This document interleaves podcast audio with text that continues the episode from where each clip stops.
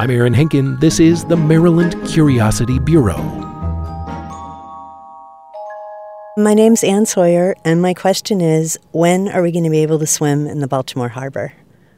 Tell me a little bit more about why you want to know. What's your interest in the health of the Inner Harbor? Well, aside from wanting to swim in it myself and wanting other people to do that, I've also taken part in um, volunteer oyster gardening. But um, they always tell us when we do it, like how many gallons of water an oyster can clean a day. But I have no idea how many gallons of water there are in the harbor and how long it would take and how many oysters. And I guess it also depends on how much more crap we're letting go into the harbor at the same time. But yeah, even hearing about all the hundreds of gallons of water an oyster can clean doesn't really answer my question of when will it be clean enough to swim in. All right, I'm going to see if I can get to some uh, answers for you. Okay. Thank you. Okay, those answers forthcoming, but first, for some context, a little flashback to the summer of 2016. There was a YouTube video that went up that July Maybe you remember it, it made the rounds on social media. This video did not do any favors for the idea of swimming in Baltimore's Inner Harbor. So, in the video, it's a hot summer evening. The Inner Harbor Promenade is packed with tourists, and this spectacle starts to happen where a bunch of teenagers, a tour group in town from Chicago, these kids line up on the edge of the water, they take their shirts off, and they get ready to jump in. Now, meanwhile, there's a group of local teenagers that's watching this happen, and they're all getting out their cell phones to record this because they just cannot believe what is about to happen. They're from Chicago, they don't know. The Chicago kids, they all do a synchronized headfirst dive into the water. And from the Baltimore kids, you just hear this chorus of disgust.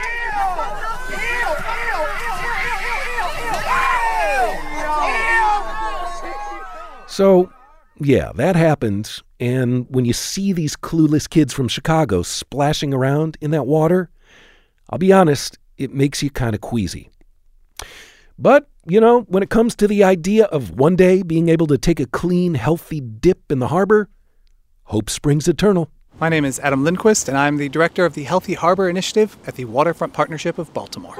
So, at one point, some environmental advocates set a goal to make the Inner Harbor swimmable by 2020. That didn't happen, but are we anywhere close to a goal like that?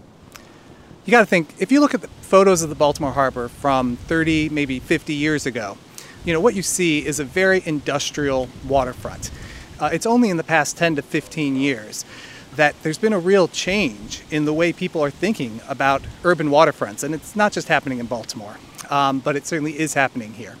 Now you've got a population of people who are living downtown who want to spend their mornings jogging along the waterfront and who have an expectation that the harbor be a clean and healthy environment. So when we talk about restoring the Baltimore Harbor, um, we're talking about not bringing it back to a state where it was a couple decades ago, but really centuries ago.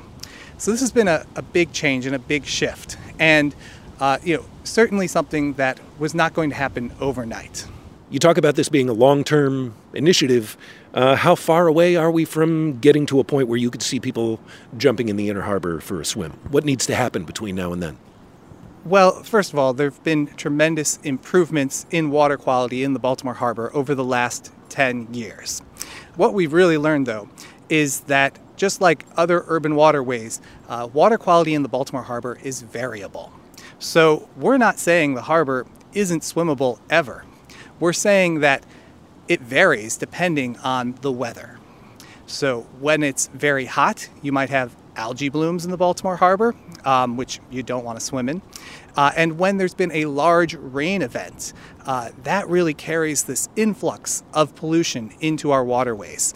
Uh, so just like any place along the Chesapeake Bay, you want to stay out of the water 48 hours after a rain event. However, what we have seen over the past 10 years is a consistent improvement in the levels of fecal bacteria in the Baltimore Harbor, and that's what's going to make you sick if you jump in the water. Um, we've gone from a place where 10 years ago, half of our water quality tests showed the harbor to not be safe for recreation. Uh, today, we're seeing about 80% of our water quality tests saying that it is safe for recreation. So that's really a huge improvement So, Adam, as we're sitting here uh, next to the uh, entrance of the harbor where the Jones Falls flows into it, it's a beautiful, unseasonably pleasant day for November. The leaves are uh, ablaze in color. You've got joggers going by. It's a very idyllic scene down here. Um, and we're looking at Mr. Trash Wheel, which Baltimoreans will know as the googly eyed uh, contraption that uh, picks up physical waste that comes down into the harbor from the Jones Falls. Talk about this point of input into the harbor and just how connected the harbor is to other waterways and the storm drain system of the city. Sure. When we launched the Healthy Harbor Initiative 10 years ago, um, trash was a priority issue for us. Uh, after a rainstorm, it looked like you could walk across the harbor on trash. So we wanted to do something. We knew we needed to try some new ideas and a company, Clearwater Mills, uh, came to us with this concept of using uh, the power and the current of a stream to power a device that could kind of rake up the trash and put it into a dumpster and keep it from going out into the open waters of the harbor. That's how Mr. Trash Wheel was born. He's a beloved uh, Look at I'm referring. I've anthropomorphized him. Yes. He's a beloved uh, Baltimore uh, fixture. This contraption, a feat of human engineering. There are also leader skimmer boats from the Department of Public Works that go around and pick up solid uh, trash that's floating on the surface of the harbor. You've got these feats of human engineering uh, working for you.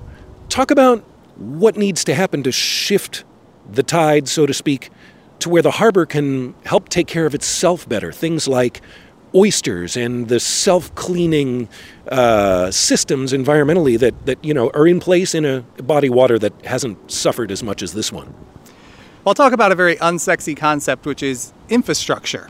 Um, you know, Baltimore City, a lot of our infrastructure, our sewer pipes, our water pipes, our stormwater pipes, are getting to be 100 years old. So we really need a bigger focus on renewing our commitment to good infrastructure in the city, and specifically green infrastructure.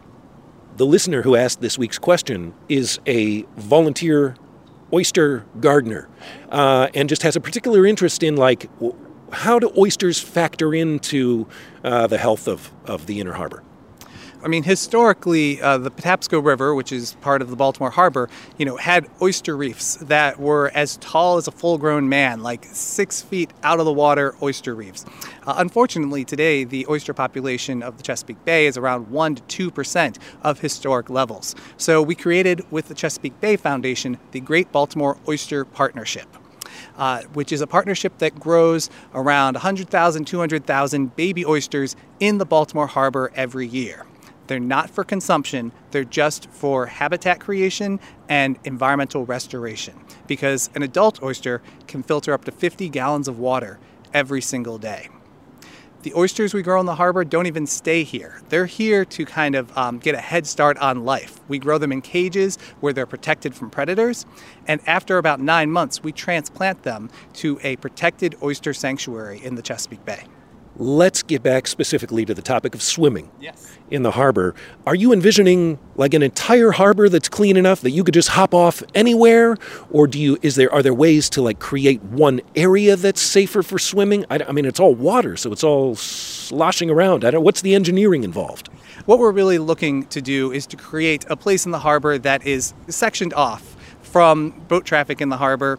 I mean, engineering wise, we're just talking about putting up docks so people can easily get in and out of the water, but we're not talking about building an extra filter. We're talking about swimming in the Baltimore Harbor. And this is something that we've seen cities around the world, from Paris to Boston, uh, from Amsterdam to Chicago, they are all working to reclaim our waterways for the people of our cities. Any idea where this swimming spot is going to be located? How big it'll be? Is will it be free and open to the public? I think it should be free and open to the public. Uh, as terms of where, I would love to see it, you know, dead center in the inner harbor. I think that there's a lot of engineering feasibility studies that need to take place before we can get to that point. I imagine you have uh, critics who tell you that this is tilting at windmills. This idea of a swimmable inner harbor let me just ask you personally, like, what what makes this idea worthwhile to you? What what's your stake in this? What keeps you at it? The Clean Water Act said that all waterways in the country should be safe for swimming by 1983. So, you know, there is a goal that was missed um, by a lot. And I really think that we have a responsibility to the people of Baltimore City to return the waterway to them. And indeed, it, if you think about it in terms of park space, it has the potential to be the largest park in the city of Baltimore. Before we wrap up, I've got to bring it back around specifically to my listener's question. It was when will we be able to swim in the harbor again? You got a ballpark? We are looking to host a one off swim event to celebrate the progress that's been made, I would say in the next year or two. You're listening to the Maryland Curiosity Bureau. More in a moment.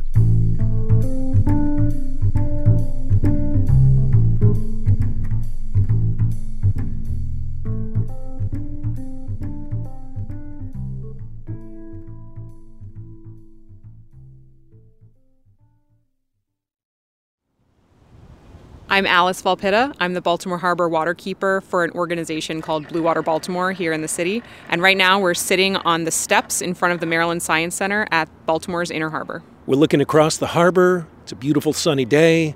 The noises of downtown are around us. There's a little construction crew over there you might hear intermittently.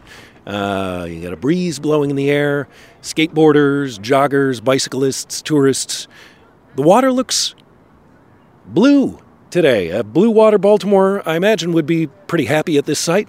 It looks positively swimmable. Yeah, this is actually one of our routine monitoring stations where we collect bacteria and other metrics of water health throughout the year. We don't see any garbage in the water, which is a good thing, but I imagine, as you say, it's, it's probably what we don't see that's, that's the most concerning. Tell me about this testing that you do of these waters and, and what you're finding. Blue Water Baltimore has a comprehensive network of 49 different monitoring stations in the streams and river and Baltimore Harbor in the Baltimore region. And so we're looking at different metrics of water health, everything from bacteria content to dissolved oxygen levels to nutrients and chlorophyll. So anything you can really think of that tells us how healthy or sick the water is, that's what Blue Water Baltimore is testing for all year round. And when it comes to those contaminants, those pollutants, talk to me about levels. Are, are you uh, seeing positive trends? Are you, you know, my listener asked the question, you know, when will we be able to swim in the harbor? They originally said maybe 2020. 2020's come and gone. How far away are we from uh, what you would consider a, a safely swimmable harbor?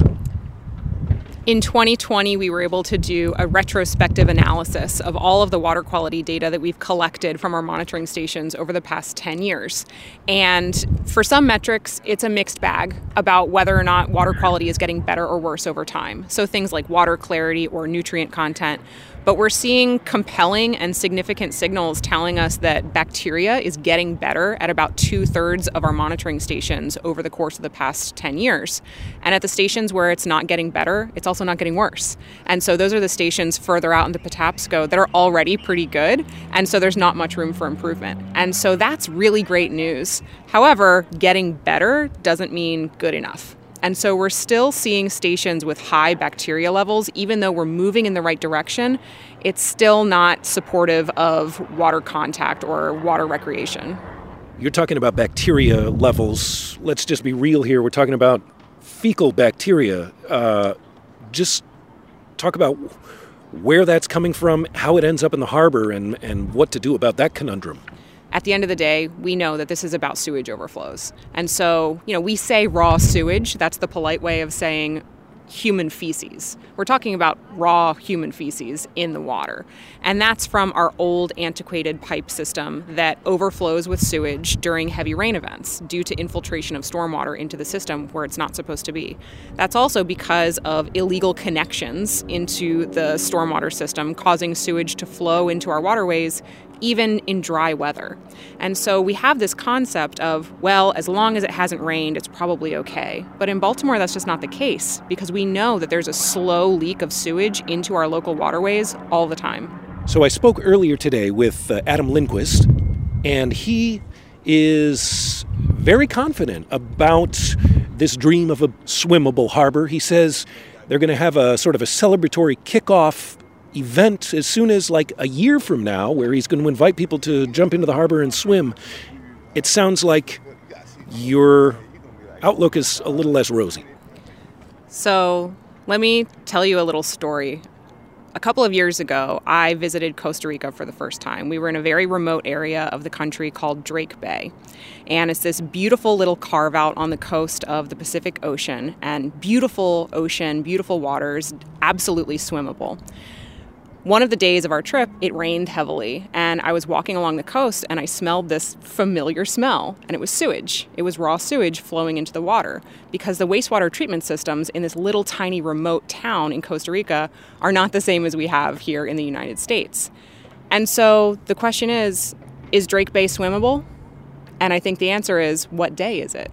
You know, most of the time, Drake Bay on the coast of the Pacific Ocean, absolutely swimmable, beautiful, fishable, beautiful on that day when it's raining and there's sewage flowing into the water, no, you wouldn't want to come into contact with that water.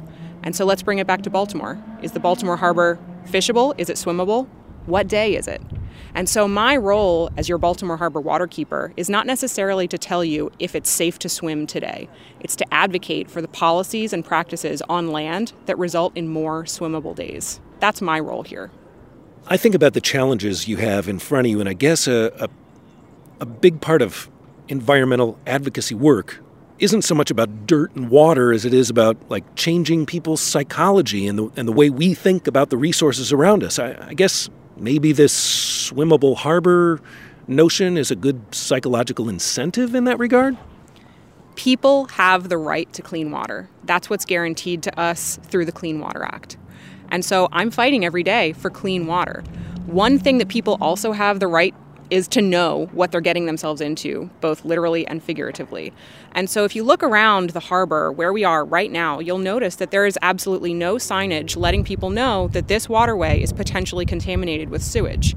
We're in a high traffic tourist destination right now. In the summertime, I've seen children playing on this landing that we're standing on right now as the tide comes up and it's covered in water.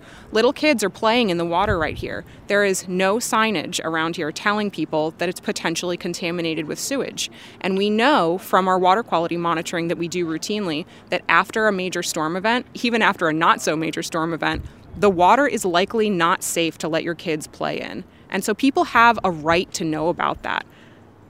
Would you uh, hop off the ledge and swim in the inner harbor today? I wouldn't jump in the harbor for a lot of reasons, um, not the least of which is that it's a working port. This is a port city. There are huge cargo ships um, working all the time. You know, we're just up. Up harbor, I don't even know if you can call it upriver, but upriver from the Domino Sugar Factory. I mean, I'm out on the water all the time. Um, I get splashed in the face with the water. I wear gloves when I take samples to protect myself from any potential pathogens that might be lurking in the water.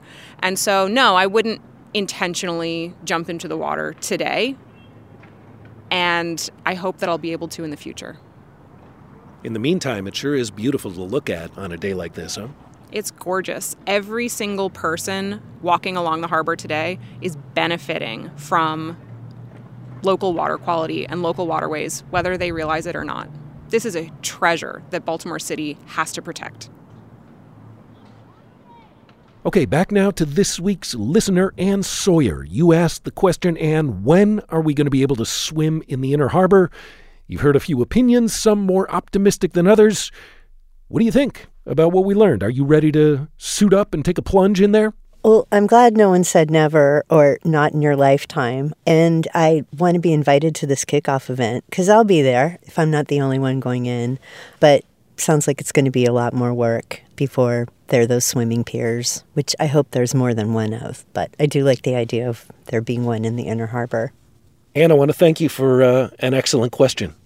Thank you so much. Thanks for an excellent answer. By the way, as for that water testing you heard Alice Volpitta talk about in the story, I should say you can find all of that data at baltimorewaterwatch.org. Uh, we've got a link to that site as well as Blue Water Baltimore and the Baltimore Waterfront Partnership's Healthy Harbor Initiative at our show page, wypr.org slash curiosity. And that's also where you can drop me a question of your own. What's got you curious about the Baltimore region? Submit your question and vote on where you think we ought to go next at wypr.org slash curiosity. I look forward to hearing from you.